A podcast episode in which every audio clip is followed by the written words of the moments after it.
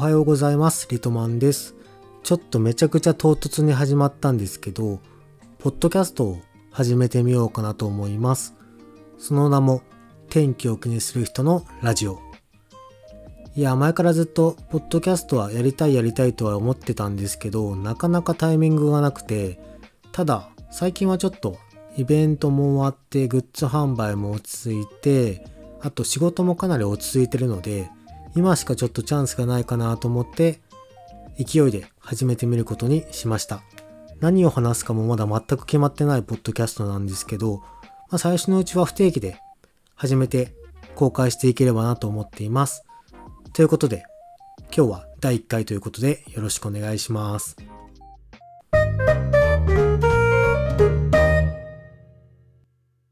では、改めまして、リトマンです。まあ多分このポッドキャスト聞いてくださってる方は、皆さん私のことはもちろんご存知の方ばっかりだと思いますが、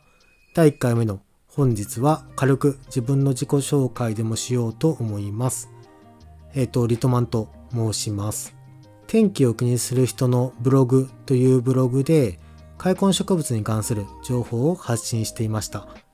で、2019、いや違うな、2020年か。2020年の5月に、あの、一番最初に緊急事態宣言が出た時ですね。あの時に私の会社も仕事がなくなってしまって、もう自宅待機を命じられた時期がありました。在宅勤務ではなくて、もう自宅待機。全くもう仕事やることもない状態でした。で、まあ会社からは、まあ自己学習したりとか、あとは自分で読書したり勉強しなさいとは言われてたんですけど、まあそれも強制ではなかったので、まあ意欲がある方はしなさいっていうめちゃくちゃアバウトな業務命令だったので、業務命令でもないのか。できればやりなさいぐらいですね。なので、まあ私はその時にちょうど何か、いや毎日ちょっと何かしなきゃダメになるなと思って始めたのが YouTube ですね。2020年の5月から YouTube 投稿は始めました。まあもともとありがたいことに開墾植物は庭にたくさんあったので発信するコンテンツはあった。あとは開墾植物に関する YouTube チャンネルってその頃はまだあんまりなかったので、まあ、いいタイミングなのかなと思って発信をしてでありがたいことに今年の8月31日でチャンネル登録者数は1万人を突破しました。本当にありがとうございます。それが天気を気にする人のビデオという YouTube チャンネルです。で、それに加えて、あとは Twitter とか SNS とかで情報の発信もしています。YouTube が1万人、Twitter が3000人、インスタが5000人、ま、合わせて1万8000人ぐらいの方にはフォローしていただいているので、本当にありがたく開墾植物の情報を発信させてもらっています。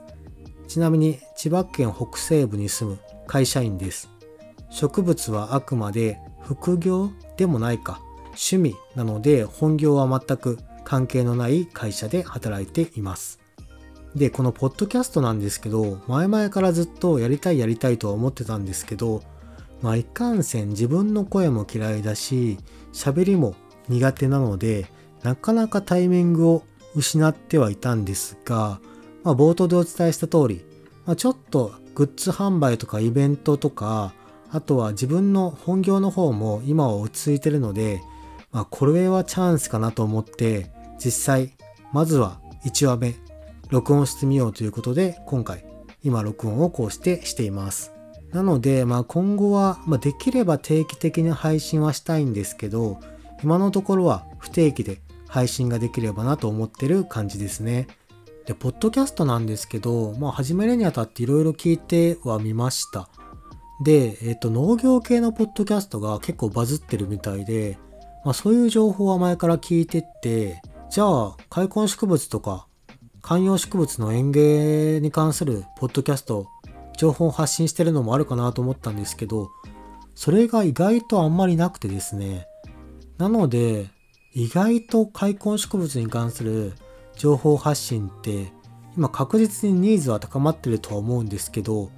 結構ブルーオーシャンな部分もあるのかなと思って、今回私が試しに始めてみたっていうのも理由の一つですね。でも農業系のポッドキャストとか結構面白くて、皆さん本当に一回ぜひ聞いてみてください。全然私は農業とか知識もないんですけど、なんか聞いてると、ああ、これなんか開墾植物の栽培にも活かせそうだなっていうネタも結構たくさんあったりするんですよね。なのでそういうのも結構勉強になるので楽しく聞かせてもらっていました。まああとは昨年の冬ですかね。もう皆さん記憶にないかもしれませんが、クラブハウスってめちゃくちゃ流行った時がありましたよね。招待制の音声サービスで、まああの時にかなり音声サービスって今後盛り上がってくるかなと思って、まあ、私もお知り合いの方とクラブハウスで定期的に2回3回ぐらいかなあのー、配信をしてたんですが、クラブハウスはあっという間に国内での人気は収束してしまって、まあそれからなんか音声サービスいまいちパッとまだ来てはいないんですけど、まあとは言っても、まあいろいろポッドキャストもだいぶもう盛り上がってますし、まあこれから面白いかなと思ったので配信をしたかったっていうのも理由としては大きな理由の一つです。ちなみに YouTube チャンネルの動画は更新時は夜の19時に更新をするようにしています。あれってちゃんと意味があって、まあそこまで真面目に見るような動画ではないので、まあ例えばご飯食べながらビールを飲みながら、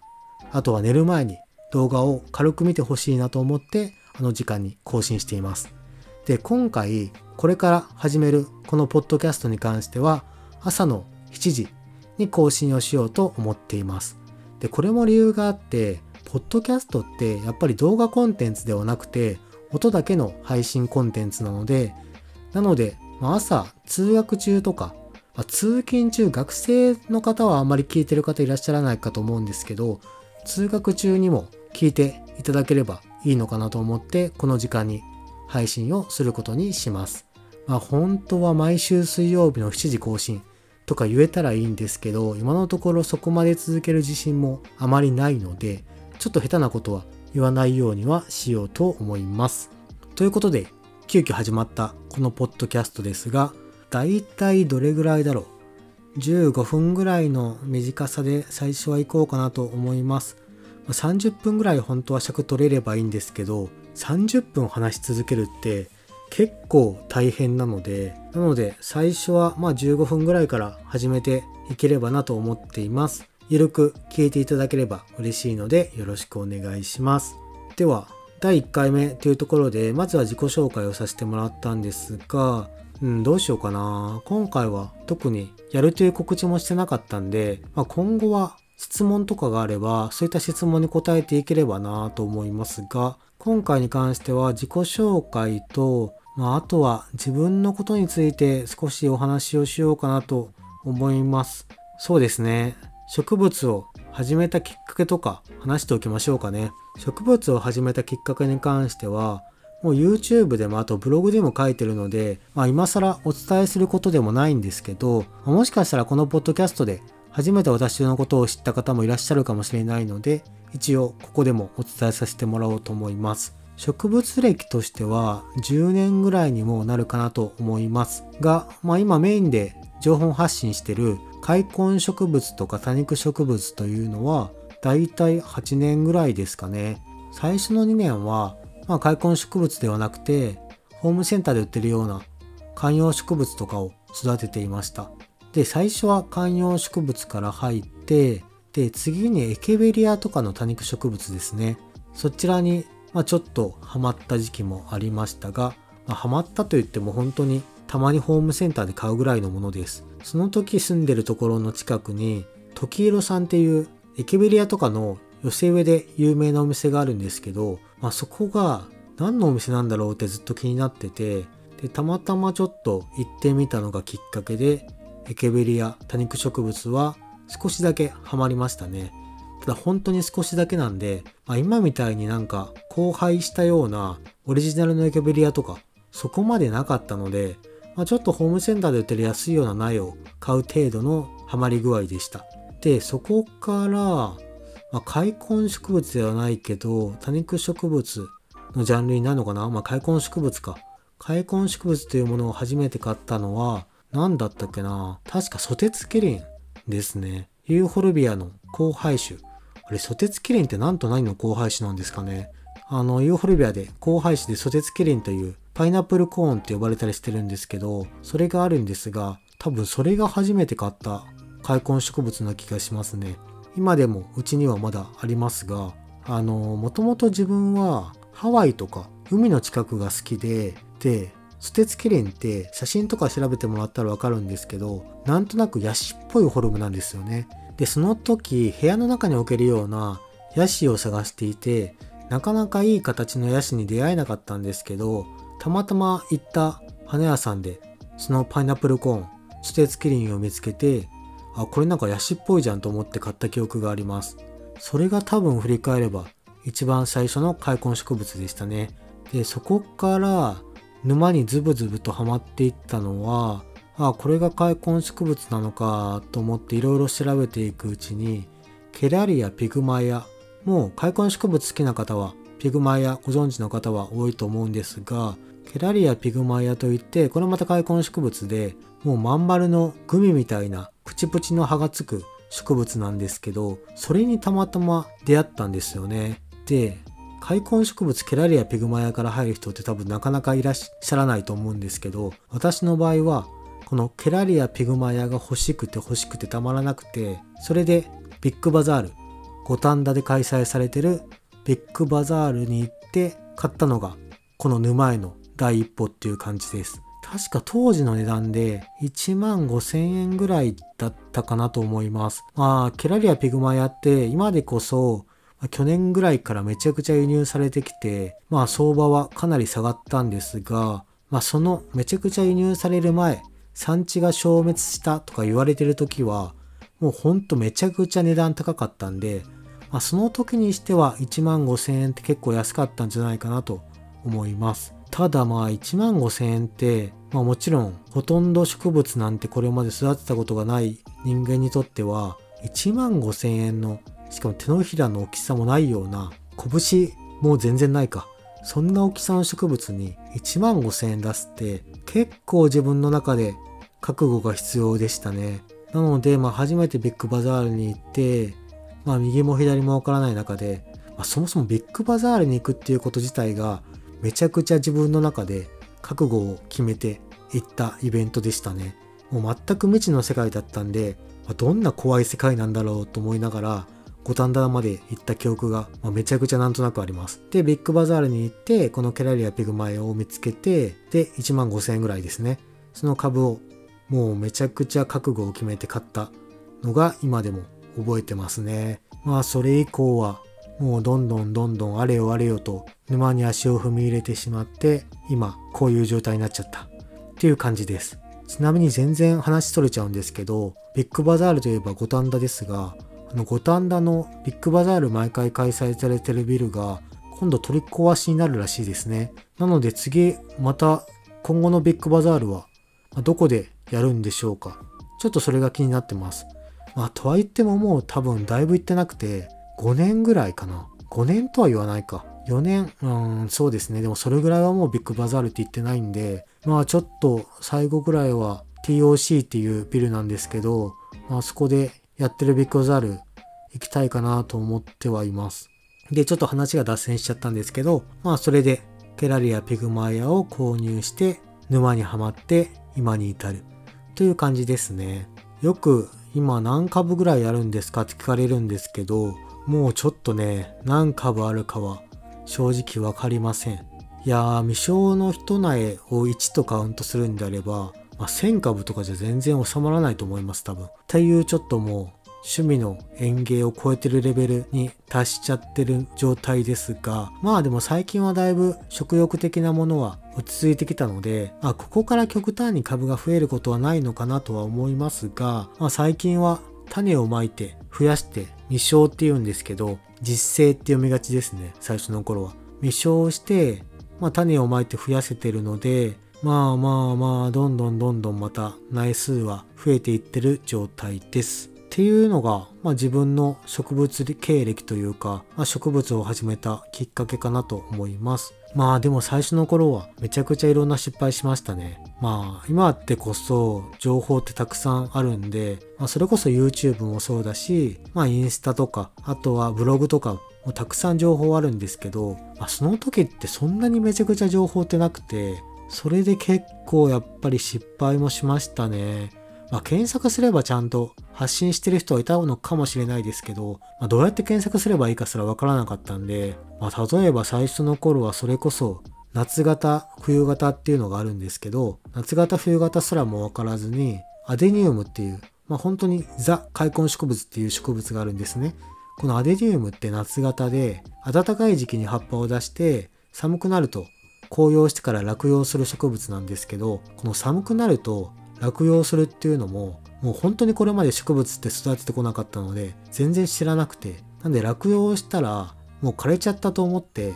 もう処分しちゃったっていうのも今にして思えばありましたね。という失敗を山ほどしながら今に至るという感じです。まあそういうちょっと失敗談とかもこのポッドキャストではお話ができればなぁとは思っていますが、まあ、失敗談を語り出しちゃうと、本当15分とか30分では収まらないので、まあ、第2回、3回とかに分けてっていう感じになっちゃうかもしれません。で、このポッドキャストでは、まあ、大体2割が情報発信、8割が雑談っていう形になると思いますが、ご了承ください。まあ、私よりもいくらでも植物を育てるのが上手な方はいらっしゃるので、まあ、そういう方がどんどん SNS とかで情報を発信してるので、まあ、わざわざ私が配信するまでもないのかなっていうのが結構一つありますね。まあ、それよりかはなんか趣味家としての雑談みたいなものが皆さん意外と聞きたいっていう方が多いので、まあ、そういった雑談ベースにしつつ、その時に旬な話題とかも盛り込んでいければと思います。まあ、本当は YouTube でそういう週に1回ぐらい植物時事ネタ的なものを配信できればなとは思うんですが、まあ、いかんせん YouTube ってなるとなかなか動画の編集だったりとかが大変なので、ポッドキャストだったらお手軽に配信ができるので、将来的には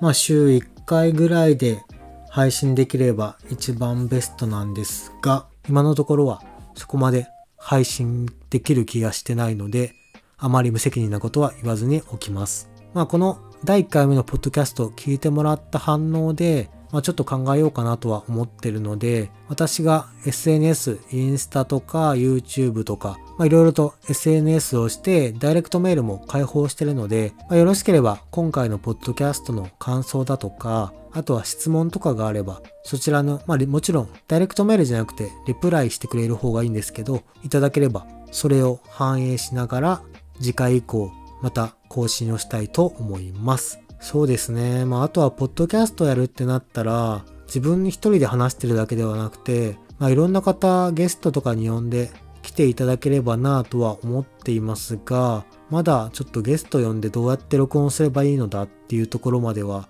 自分のスキルが追いついてないので、そのあたりはきちんと調べてから、そういった回もあっても面白いんじゃないかなと思います。ということで、初回はダラダラとここまで20分ぐらい話してきましたが、まあいい加減ちょっとそろそろとネタが尽きてきたので、今回はこれぐらいで終了させてもらおうかと思います。まあさっきから何度も言ってるように、今後はしばらくは不定期の更新になるかと思いますので、気が向いたらちょっと更新をするぐらいのペースで待っていただけるとありがたいです。あとは、まあこういうネタをやってほしいとか、こういう話をしてほしいっていうのがあれば、どんどんリクエストをください。ということで、本日もご視聴いただきありがとうございました。また次回は次はいつになるかわかりませんが、よかったら引き続きご視聴ください。では、リトマンでした。バイバイ。